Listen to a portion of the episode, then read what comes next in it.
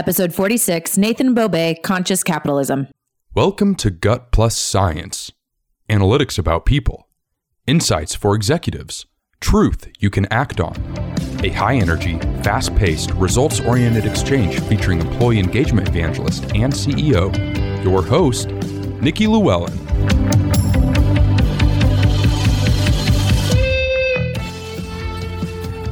Hey, it's Nikki, and here we are back on Gut Plus Science for another hot episode on a great resource, a movement that is giving a live platform to connect and build strong company cultures across our nation together. We're going to talk today about being a conscious leader and building a conscious culture and how important it is to get every single component together from vendors to employees. Nathan Beaubé has been a key leader for conscious capitalism, especially in bringing the movement to Indianapolis, Indiana. We're going to meet him and hear all about conscious capitalism right after we hear from today's Gut Plus Science sponsor. Custom Concrete has been creating foundations for the finest homes, commercial buildings, and industrial facilities throughout central Indiana since 1969. Builders, contractors, and homeowners rely on our expertise because so much depends on getting it right. Our knowledge and control of all aspects of the job, from excavation to waterproofing to backfill, means that extra value is built into every project. Codes don't drive our business, excellence does. See the difference at customconcrete.com. Nathan, you're passionate about employee engagement and have found a practice called conscious capitalism, which you're a raving fan. We're about to take a deep dive into your interests. So, welcome to the show. And let's have you start off by educating us just a bit first. So, what is a conscious business? Conscious business subscribes to basically four tenets. The first one is that the organization exists for a higher purpose creating profits and, and shareholder value. Secondly, subscribes to a stakeholder integration model where you you are looking for successes and wins for, for all stakeholders in your business. Uh, third is conscious leadership. You have leaders who are who are bought into the mission, to the purpose, do things to create the wins for those stakeholders. And finally, uh, you have a conscious culture an organization that thrives beyond an individual founder or a leadership team. You hire more people in, and the culture maintains and continues and even gets stronger and, and more stable and, and grows as the company grows. Okay. Well, I want to dive into a number of these, but kind of segueing into describe a conscious leader for us. You, t- you talked about conscious leadership. What does that look like? Illustrate that if the company has a higher purpose, that conscious leader is then motivated by serving that higher purpose. They all they also recognize that they're trying to create value for all those stakeholders in the business, and that there's uh, there's no trade off view of business. It's not about uh, one person wins and one person loses. You're you're literally trying to create wins for everybody involved in uh, the transaction, the project, what, whatever it is they might be working on. Okay. And could you give us an example of a business with a higher purpose? I'm not going to be able to re- repeat what their purpose is, but uh, think of a company like Patagonia and their their desire to make the environment better. Uh, I believe REI, the retail co-op, um, has a purpose about getting people outside and enjoying the outdoors. And so that's kind of their the mission that drives the organization. They want everybody to make decisions based on based on that higher purpose. You're in meetings, you're you're working on projects. If you get stuck on anything, you sort of can always step back and say, "Hey, are we are we working towards the organization's mission here?" And you probably see this a lot in the conscious capitalism community, which we'll get into in just a little bit. So, how can a company build a culture that inspires its employees? I know you're passionate about employee engagement. So, what does that look like when a company does that well? Uh, it's something that you can you can see and feel when you're inside the organization, and it's really built around traits like uh, first and foremost trust people trust one another, they respect one another. It's as, as little as if it's a big organization, you say hello to new employees in the hallway that you don't know, or when strangers are in the building, you welcome them. Um, it's also built on the trait of accountability, holding people accountable to, to, to their actions and to you know, living that, that higher purpose. Um, A lot of companies have core values uh, in their annual review system. They're posted on their walls, on their websites. Uh, I would say that an authentic culture is one where you can see those core values coming to life in the organization, that they're not just words that people say, they actually back them up with actions. Okay. And that's really good to lead me into something I wanted to hit on. You know, for our listeners out there that might be running companies that they're working hard to develop something that is that see it, feel it, come alive organization, but they're still doing things that aren't in alignment with that. But they don't know that these things are the things that are not working. For example, you have your uh, core values on the wall, but you're not reiterating them. Any other examples of kind of what's the opposite of the coming alive, seeing and feeling it type of culture that's powerful that you can think of that, you know, the opposite of this conscious mindset or conscious capitalism movement? Any thoughts? Yeah, really the first thing that comes to mind is a belief that the size of the pie is fixed and that we're all fighting for our piece of it. And then actions become almost uh, anti-collaborative and rather they're very individualistic. And that just drives people into really kind of deceitful or even sometimes unethical actions. And, and, and just even it's in a simple form just just making the workplace a, a miserable place to be. If you're constant if you don't trust your people then think of how uh, a manager or a leader might act if that if that's their belief. That um, it's just not going to if your employees aren't going to be happy, they're not going to perform well. And frankly, if you think you have that problem, ask your employees. They'll tell you. They'll tell you if you're not not living your values. Yeah, absolutely. And you talked about stakeholder integration being one of these four pillars. Can you tell us more about what that looks like? Sure.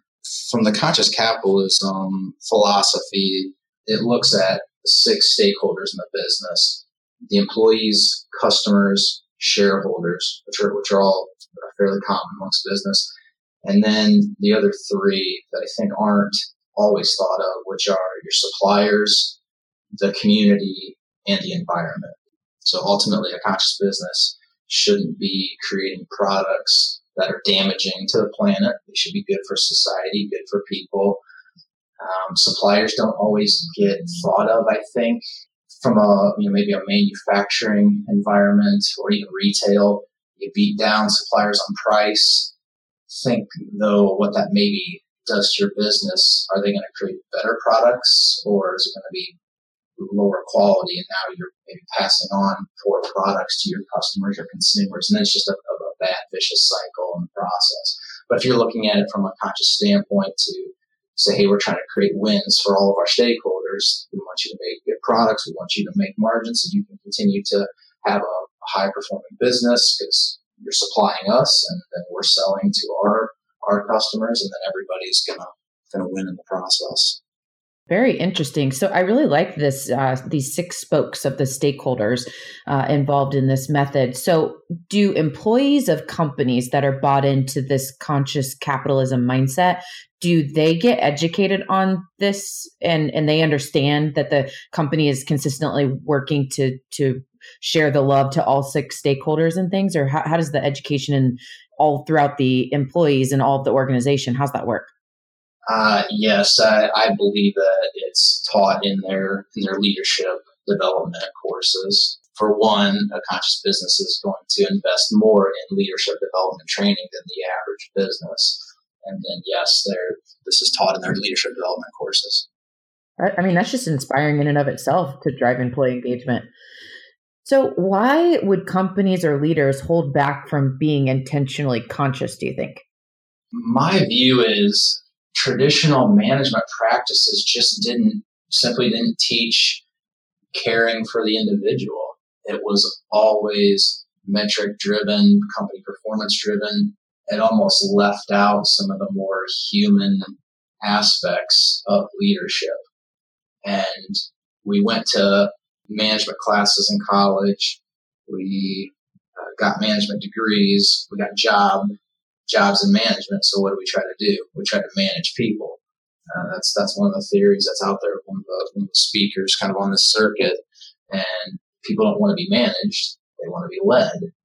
And uh, it's cool to see that we're actually kind of peeling this onion and kind of pulling back to kind of more natural, just human relations and recognizing that, you know, people don't don't stop thinking their personal lives when they walk into the to the office and they don't stop thinking about work when they they leave the office. Uh, that that these two are, are integrated, and so you're, you're seeing more you know conscious leaders that understand that caring for their people beyond the walls of the business actually makes the organization better, and quite frankly, makes the world a better place.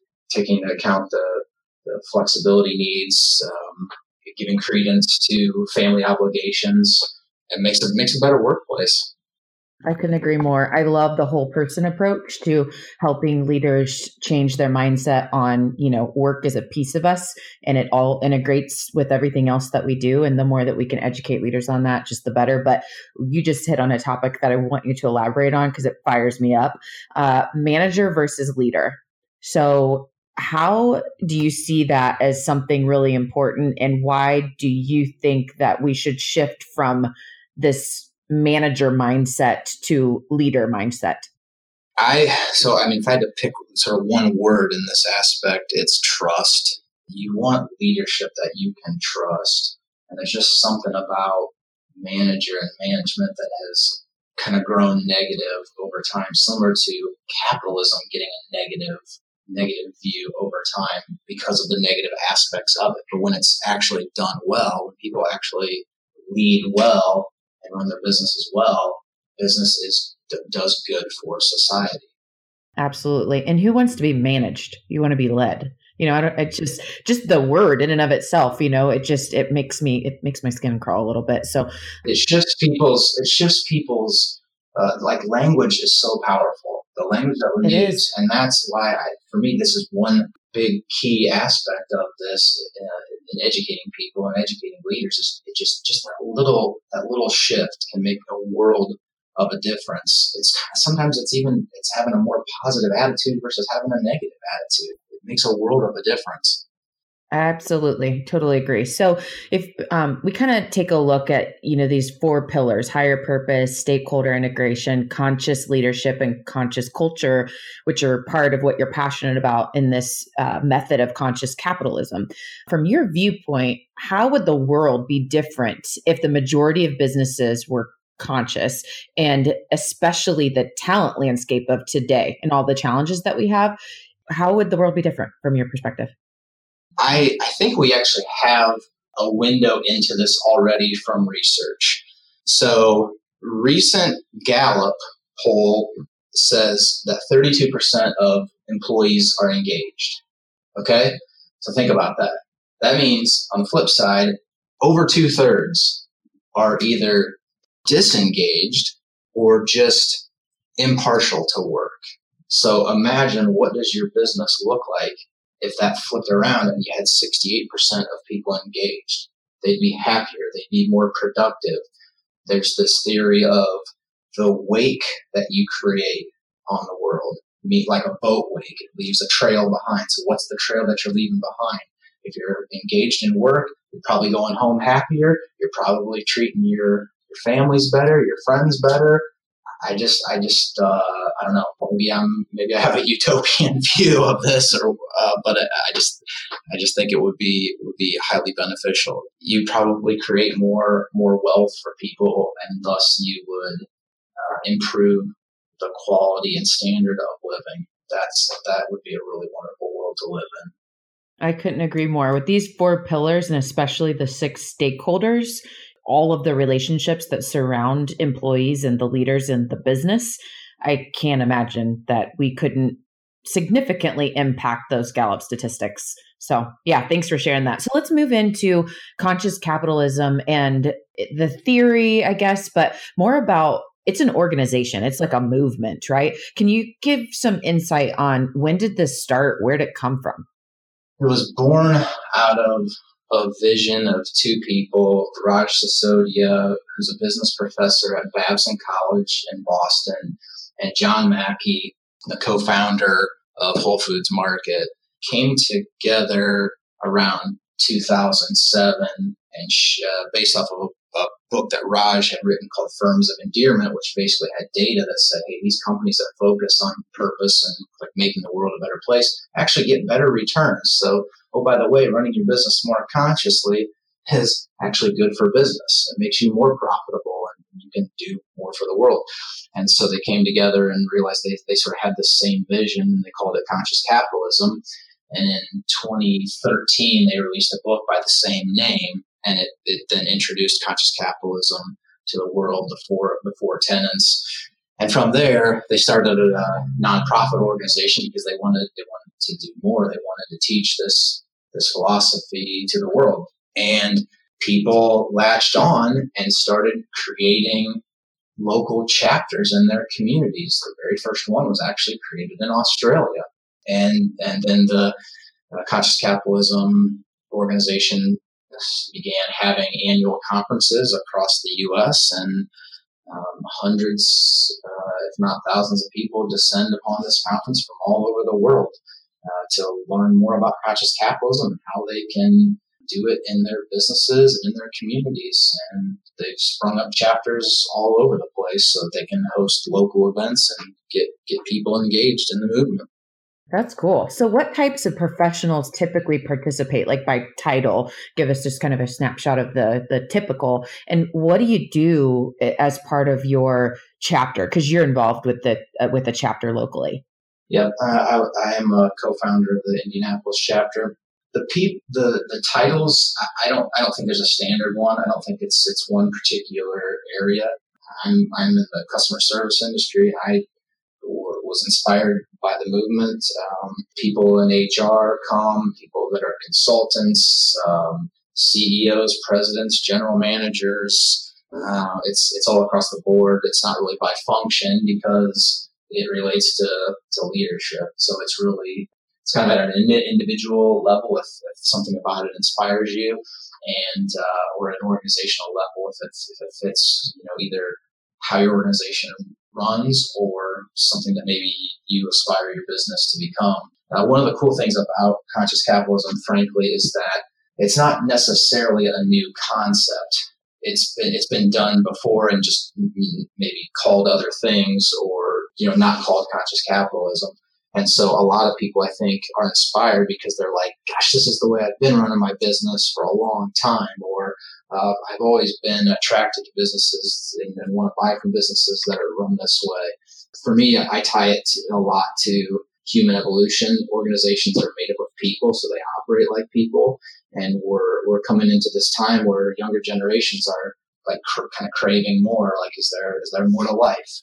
Than just a job and a paycheck. I saw my parents work hard and then retire. Is that it? You know, and um, it's cool because then it, you know, there's there's older folks. It's not just a, a millennial thing or a or a Gen Z thing. It's it's a lot of people are, are, are craving this out of their out of their workplaces because we spend a lot of time working. So wouldn't it be cool if the workplace was was even better than it is today? Oh, absolutely. So, can you give us some examples of types of activities that you do in your community with the the chapter that you're leading? Uh, we're still fairly young, not even two years old. The uh, initial focus has been educating people on conscious capitalism. It's still very young, and a lot of people aren't aren't fully aware of it yet. So there's always an educational piece. And then the next piece usually turns into, okay, I get it. Now, how do I do it? And so the events that we do. Done quarterly events the past two years, generally then focused on teaching people how to do it. And then there's just a, a major, major relationship building aspect to it, you know, going beyond networking. And that's really one of the coolest things about it is the, the, the friendships and relationships that you develop when you meet these these leaders in the, community that are like-minded that want to, want to learn about conscious capitalism or are already running their business in that way. That the, the, trust and common ground is found immediately, and it's really cool to see those relationships develop.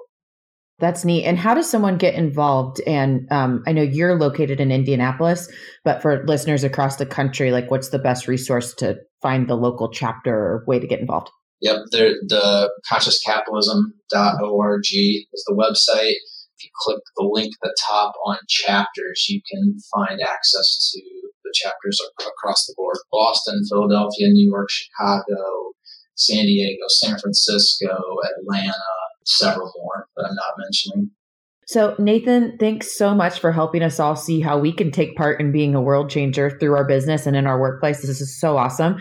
Um, we're going to take a quick break here from our sponsor message today, and we'll come back and we want to learn a little bit more about the personal side of you, Nathan Beaubé, on what we call our lightning round. So, we'll be right back. Are you still using Pulse surveys? How about annual questionnaires? If your organization relies on either of these, it's time to discover Amplify. Amplify has created a new way to measure employee engagement it's where CEOs who want to know what's really happening within a workforce go, to get honest feedback, and to understand what needs to change for people to love their work. Companies that have used Amplify have increased productivity by as much as 30% in just three months. Best of all, it's not just data that Amplify provides. Executives get hands on coaching with engagement specialists, people who know exactly what to do with the data. To see their latest research on employee engagement, visit amplify.com. All right, Nathan. So, welcome back to Gut Plus Science. This has been a great episode so far, and we want to learn a little bit more about you with what we call our lightning round. So, a couple questions. You can just give us, you know, quick answers. Um, we want to just, you know, gain a little insight on you here. So, what's your favorite book or one that you would recommend if you had to pick one today? I'm a big fan of Simon Sinek, Leaders Eat Last. Oh yeah, good book. That, that that's a really good one uh, for people who are either in leadership or seeking to be leaders definitely goes in alignment with what you talked about today. So I can see why you like it. How about a favorite vacation spot? New York City. Awesome. How often do you get there? I've only been there once. My wife and I went several years ago at Thanksgiving for a milestone birthday and did uh, the Macy's Thanksgiving Day Parade and hit all the sites. Oh, how fun. How about a favorite hobby when you're not working? Uh, spending time with my kids and the family enjoys traveling. And then, Nathan, how can our listeners connect with you after the show? Uh, best way is to find me on LinkedIn. Hey, Nathan, thanks for sharing such a wonderful practice and a platform that our listeners can join in. Here's my truth you can act on today and summarized into four questions that we can reflect on as leaders. Number one, what is our higher purpose as an organization? Number two, do we have complete stakeholder integration? Stakeholders being employees, customers, shareholders, suppliers, community, and the environment. Number three, is our leadership consciously aware and strategic in building our organization? And number four, do we have a conscious culture? What a great checklist. Thanks again, Nathan. And our listeners, check out the conscious capitalism movement in your community by Googling it. Until then, next week, bye bye. We just left the world a little bit better. Now go do something with it.